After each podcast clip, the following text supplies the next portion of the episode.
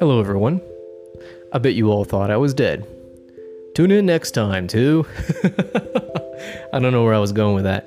But anyway, yeah, I bet you thought I was dead. Or you thought that this podcast was dead. But here it is, like Jesus on the third day of Easter, resurrecting to resurrect these beats. All right, man. So I'm bringing this back. I got this nice little microphone that is very convenient. It's at my desk, and I got it for voiceovers for my videography projects. But I thought, man, maybe this could be a pretty good vlogging mic. And as it turns out, it is.